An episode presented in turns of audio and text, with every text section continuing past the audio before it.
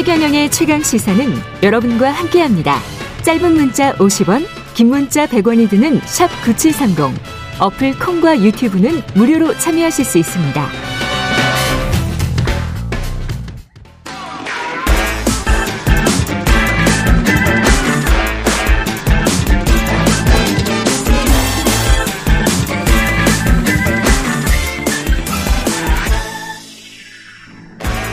네, 최경영의 최강시사 한 번 더 뉴스 시간입니다. 정은정 작가와 오늘은 함께하겠습니다. 안녕하십니까? 네, 안녕하세요.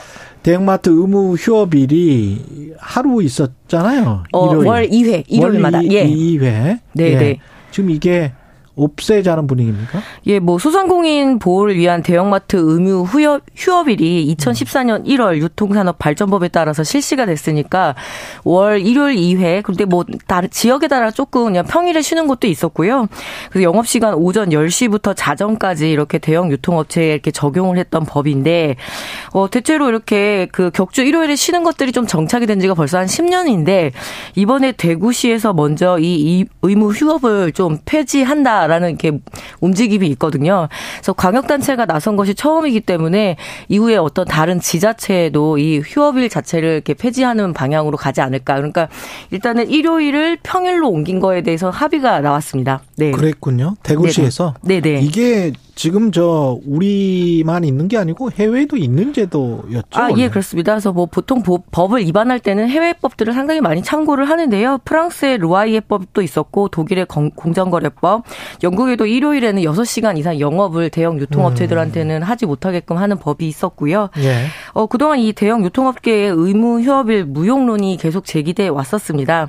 근데 이 광역단체가 본격적으로 호응을 한 것도 처음인데 홍준표 대구시장의 공약이기도 했고 요. 그리고 아. 윤석열 정부의 어떤 규제 철폐의 일환이기도 했는데요. 음. 뭐 이후에도 이제 각 지자체가 본격적으로 나서 나서게 되지 않을까 그 신호탄으로도 보는 지금 예 그런 상황입니다. 소상공인들 반응은 어떻습니까? 어, 주목할 것은 이번에 이 대구의 뭐 하나는 일이긴 하지만 중소 유통업체 관계자들까지 같이 와서 협약식에 이르게 됐습니다. 대구에서는 예, 대구시가? 대구시 관계자들 그리고 이렇게 대형 유통업체들 중소 유통업체 관계자들이 협약을 하고 뭐 지금 일요일 날 영업을 제한 한다고 해서 전통시장이나 어떤 소매상들의 영업에 이렇게 큰 이득이 되는 것 같지 않다 뭐 이런 음. 판단들도 나왔다고 하는데요. 해보니 예, 근데 전문가들은 좀 다른 의견을 제시하고 있습니다. 예. 지난 10년 동안 유통 환경이 너무 변한 거죠. 일다인 온라인으로 파- 사죠 예, 지금. 1인 가구의 증가에 따라서 예. 굳이 대형마트에 갈 필요도 없고요. 그리고 음. 또 편의점이 굉장히 약진을 했죠. 그랬죠. 예, 그래서 그동안 뭐 중소 도시에 그 너나 없이 막 다- 진출을 해서 결국에는 적자의 규모는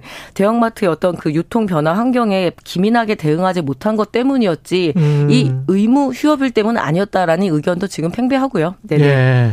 이 반발을 하는 주체가 좀 달라진 것 같은데. 예, 하지만 이번에 이 협약식에 열린 대구시청 앞에서 마트산업 노동조합 소속 30여 명이 이 의무 휴업일 변경에 반대하는 시위를 벌였습니다. 음. 일요일에 근무하는 것 자체가 상당히 큰 스트레스잖아요. 이렇게 되면은 우리는 네. 일요일에 근무하게 된다. 예, 다른 예. 사람들의 일상과 굉장히 다른 그 삶을 살게 되는데 그래도 이번에 이 의무 휴업일 때문에 월 2회 정도의 휴일을 예, 지킬 수 있었는데 그렇죠. 이번 논의에서 노동자들의 이야기가 너- 완전히 빠져버린 거죠. 음. 10년 전에 이 의무 휴업일 그 제도가 도입이 될 때는 노동계의 그 현 의견들도 여- 물어봤었는데 이번에는 아예 그냥 배제를 해서 실제로 일을 해야 되는 이 당사자의 노동자들의 의견은 왜 반영하지 않았느냐라는 그런 반발도 나오고 있습니다. 예. 그러니까 일요일은 계속 열고 네. 평일에 하루 쉰다는 거예요?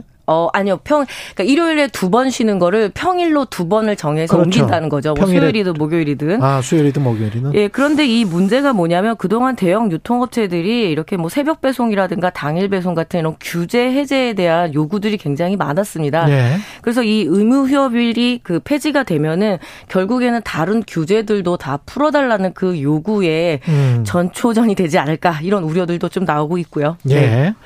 그리고 벨라루스가 러시아의 우크라이나 침공 이 전쟁에 합류한다는 이야기 예, 어제 그 러시아 푸틴 대통령이 대표적인 친러 국가 벨라루스 민스크에 방문을 했고요.